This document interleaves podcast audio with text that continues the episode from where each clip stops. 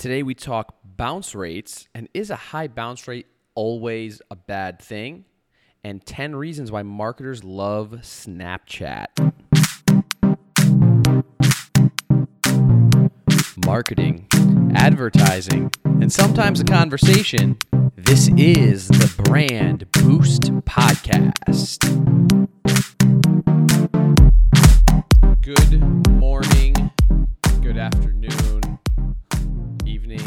Whenever you're listening to this podcast episode. Happy to have you here. Talking about bounce rates and Snapchat. Bounce rates, you may ask. Um, yeah, bounce rates, your website. You know, it's a question that I've been asked in agency work, and people are like, well, is a high bounce rate a bad thing? And, you know, people get obsessed with analytics, and sometimes it's that whole paralysis through analysis and and uh, you know knowing what bounce rate does knowing what it's all about is uh, uh, is really of the utmost importance. And you know when prospective customers ask or when we ask prospective customers if they know how you know their website or their social or anything is performing they always look at bounce rate or some other Google Analytics, you know, standard metric, pages per session, time on site. And some have the assumption that a bounce rate above X percentage is bad. But what is a bounce rate? Let's start with that first of all. The percentage of visitors who enter the site and then leave bounce rather than continuing to view other pages within the same site. So I'll let you draw your own conclusion. Is a bounce rate a bad thing or is a high bounce rate a bad thing? Well, sometimes a, high bounce rate is okay. Uh, metrics like bounce rate should be looked at on a case by case basis to determine if it's good or bad. For example, the bounce rate for an entrance page, an entrance page by definition is any page where people enter the site from, from whatever traffic source they're coming from it might seem like a high percentage. Let's say it's over 70%. Many people would assume it's bad because that means that most people are viewing this page and going no further in the website. Okay. However, a web page may do a good enough job of satisfying a searcher's inquiry without them having to go into the site. So, for example, if somebody searches a specific term, how many websites use Google Analytics? Let's say that's the term. They may find an article on your website and read that estimates suggest 30 to 50 million websites use Google Analytics. Well, now they're satisfied with that answer and they don't have to go any further into the site. So, depending on how specific your SEO strategy is, your SEO on your website, your landing pages are, the high bounce rate may not be a bad thing. The same is true for other general site metrics like time on site. People often think that the higher time on a site or large number of pages per visit is always good. In actuality, people might be struggling to find what they're looking for on your site. So maybe they're just clicking around the site, which adds to the page per visit and time on site numbers, but in fact, a large percentage of these people may actually be getting frustrated and leave the site without taking action. So, again, I ask you is bounce rate necessarily a bad thing? There's also irrelevant traffic. Most often, people quote the bounce rate they see in the audience overview in their Google Analytics section. And if you don't know where that is, I encourage you to take a look at your Google Analytics account uh, and become familiar with it but that's a site wide bounce rate, the percentage of single page visits across the site for all pages, all traffic sources. It's not unusual for much of the traffic to a website or a specific web page to be irrelevant. So it shouldn't be a surprise if those visitors leave the page without going further into the site. Another thing to look at is the is focusing on traffic segments. Instead of worrying about this site-wide bounce rate, Let's examine entrance pages for a specific traffic source or even a specific keyword if you're running AdWords. Uh, unfortunately, a large percentage of, or, of, organic keyword traffic is no longer available on Google Analytics. Uh, you can do this by looking at the traffic segments in Google Analytics. Uh, you know, the bounce rate for visitors who search on a specific relevant keyword and then clicked through to a website is compared with the bounce rate of all the traffic to that same website. So the bounce rate for that specific keyword could actually be less or more than all the traffic to that site. Well, how do you improve bounce rate? After you've taken some of the previous steps uh, that we've talked about, and I guess they're not really even steps, but some of the ideas and, and put them into motion, and you really hone in on traffic sources and entrance pages, you should try to improve these bounce rates for relevant traffic. The issues that affect bounce rates are mostly user experience or tracking issues. So I'm just going to give a couple suggestions and then I'll hope that you can dig a little deeper into that. Measure and improve the conversion rates of meaningful actions on the site. So set up tracking for meaningful actions that are related to your goals or your company's goals for the website and work to increase those conversion rates for the goals. Uh, this could reduce your bounce rates at the same time.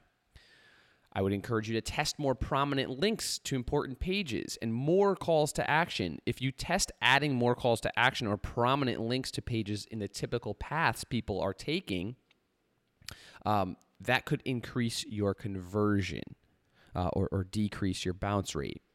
Uh, when you persuade people to click to other pages in a website, your bounce rate will go down, and obviously you're you're you're putting them into some sort of funnel that's increasing, hopefully, your conversion rates.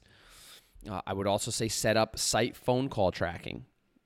Uh, if a si- significant percentage of visitors to an entrance page take some action that isn't measured by the analytics system, such as calling a phone number that appears on the page, then their visit will trigger a bounce if the session ends without going further in the website. If you set up a dynamic phone call tracking system that rewrites phone numbers on web pages with tracking numbers, um, that won't be those phone calls are, are tracked and not reported as bounces.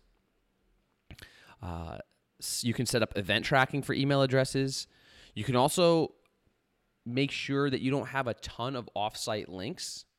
You know, putting links to other websites on your entrance pages might entice people to click away from your site, which increases your bounce rate. Uh, check your page load speeds. That's a huge turnoff for many people. If they don't get their answers right away, they'll leave and then check the experience from the user experience from the mobile device.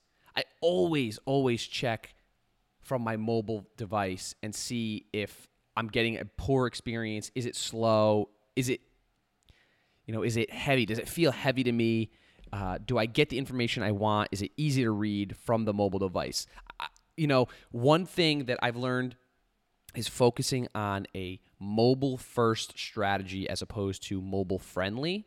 And that's really, really helped with a lot of, uh, of our clients as well as our own content and information on our websites. So, those are a couple tips, tricks, things to think about uh, for your website, bounce rate, a little bit of SEO talk. Figured it was a nice time to talk about that because I've been getting a lot of those questions lately. So, I also mentioned at the fore that we're going to talk about yet again Snapchat. And, you know, Snapchat is just, it's taking marketers and brands by storm. Cloud Peeps had a blog that gave 10 reasons why marketers should take Snapchat seriously. I read the article. I like all the points. So I wanted to read them here on the podcast. Uh, Snapchat is really like the millennials' dream. You share whatever content you want, let it disappear within seconds. It's perfect for those that are always distracted. Um, with Snapchat, you really consume bite sized portions of content for entertainment or education, and then you move on. It's there. I got it. I'm good. I don't need to look at it again. If Snapchat still sounds like a waste of time to you, think about your audience, but here are 10 reasons why it shouldn't sound like a waste of time. It's a quick way to reach a massive, influential audience. In 2015, 6 billion videos posted every day to Snapchat from its 100 million daily users. It sees 7 billion video views, which is inching closer to the mighty Facebook's 8 billion daily views from its 1.5 billion users.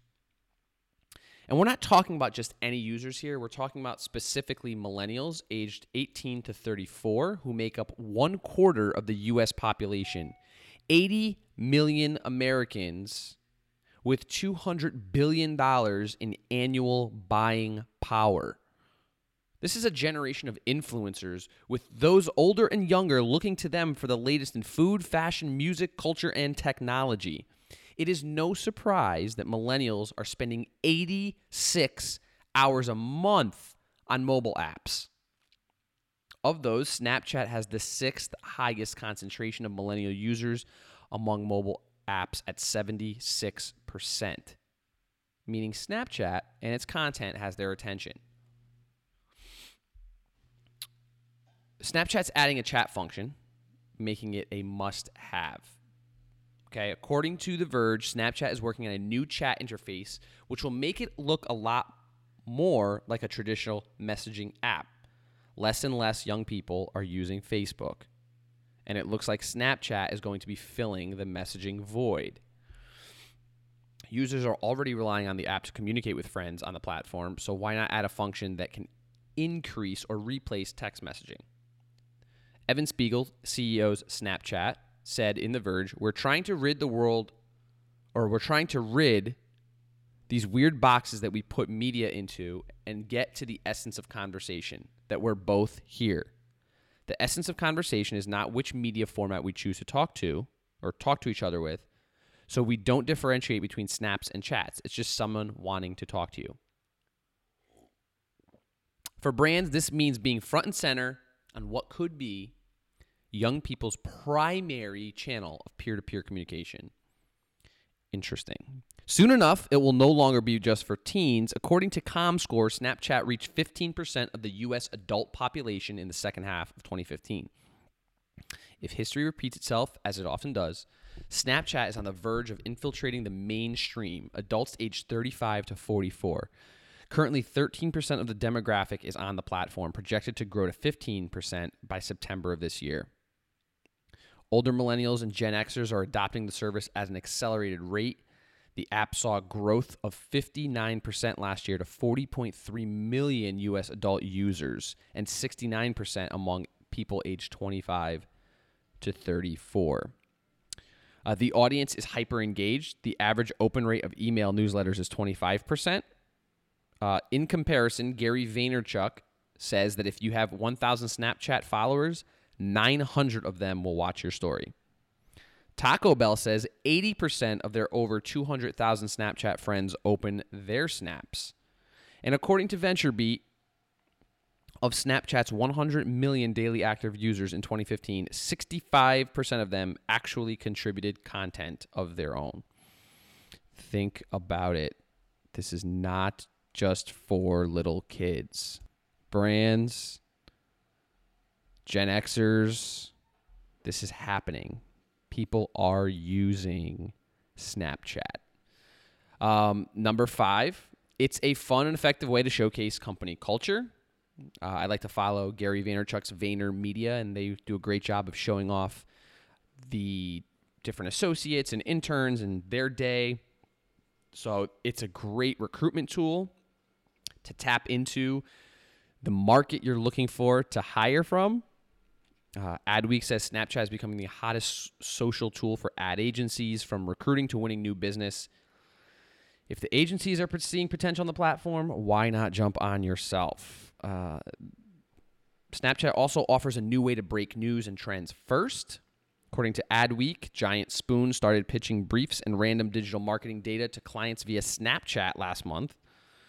After learning from a meeting with Reddit that 47% of Redditors are female, it posted a quick video of an employee breaking down the stat on Snapchat. Next time you go to share an interesting stat on Twitter, create a video on Snapchat first. See what happens. Number seven, Snapchat leverages direct to audience video interactions. You can send quick personalized video message to a customer, and that can be a, a powerful, powerful effort. Imagine being able to solve a customer service problem, answer a question, or announce the winner of a competition directly within seconds. Uh, number eight, it's a powerful vehicle for influencer marketing. I'm not going to go into influencer marketing here, but it's a you know, influencer marketing is a, is twofold with Snapchat. For one, it's a great place to connect with influencers, but these audiences are, are engaged and connected, and they're waiting for the next snap or story. So if your brand is big enough, big enough, partner with a celebrity to share snaps about your product or service. And a celebrity doesn't necessarily have to be Eva Longoria or Matthew McConaughey or LeBron James. It can be a Snapchat celebrity, which there are plenty to go around. Number nine, it's really shaping how we communicate.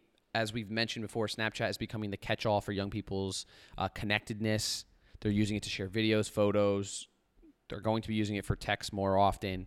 Um, so, you know, we're using it for text now, but if, if they make if they put this into play where it's a more robust messaging platform, you won't need another app. This is the app for all things.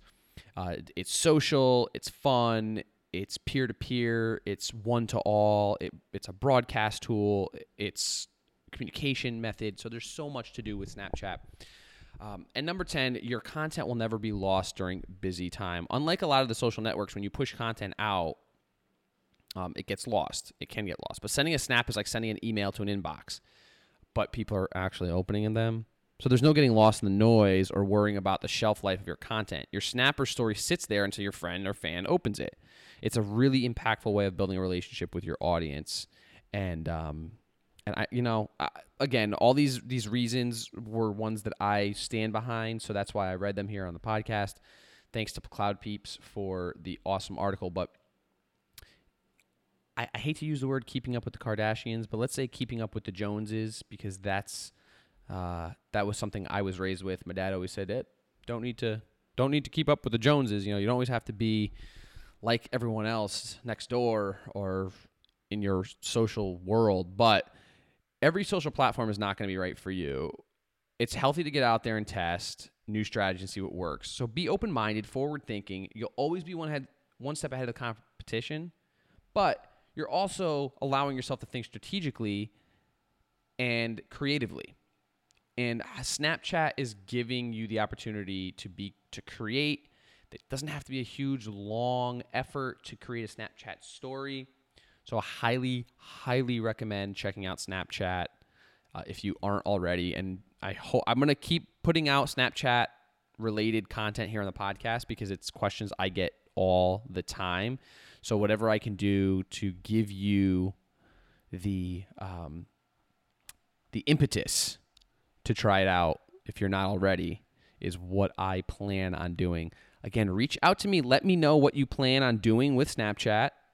Or if you have questions about bounce rate, reach out to me on Twitter at Vincenzo Landino or snap me because it's just what we do. Snap me. Vincenzo Landino is my handle. And until next time, maybe tomorrow, ciao. This has been a VincenzoLandino.com production. Thank you for listening. If you enjoy the Brand Boost podcast, please give us a rating, write a review, or subscribe. Head on over to brandboostcast.com forward slash subscribe.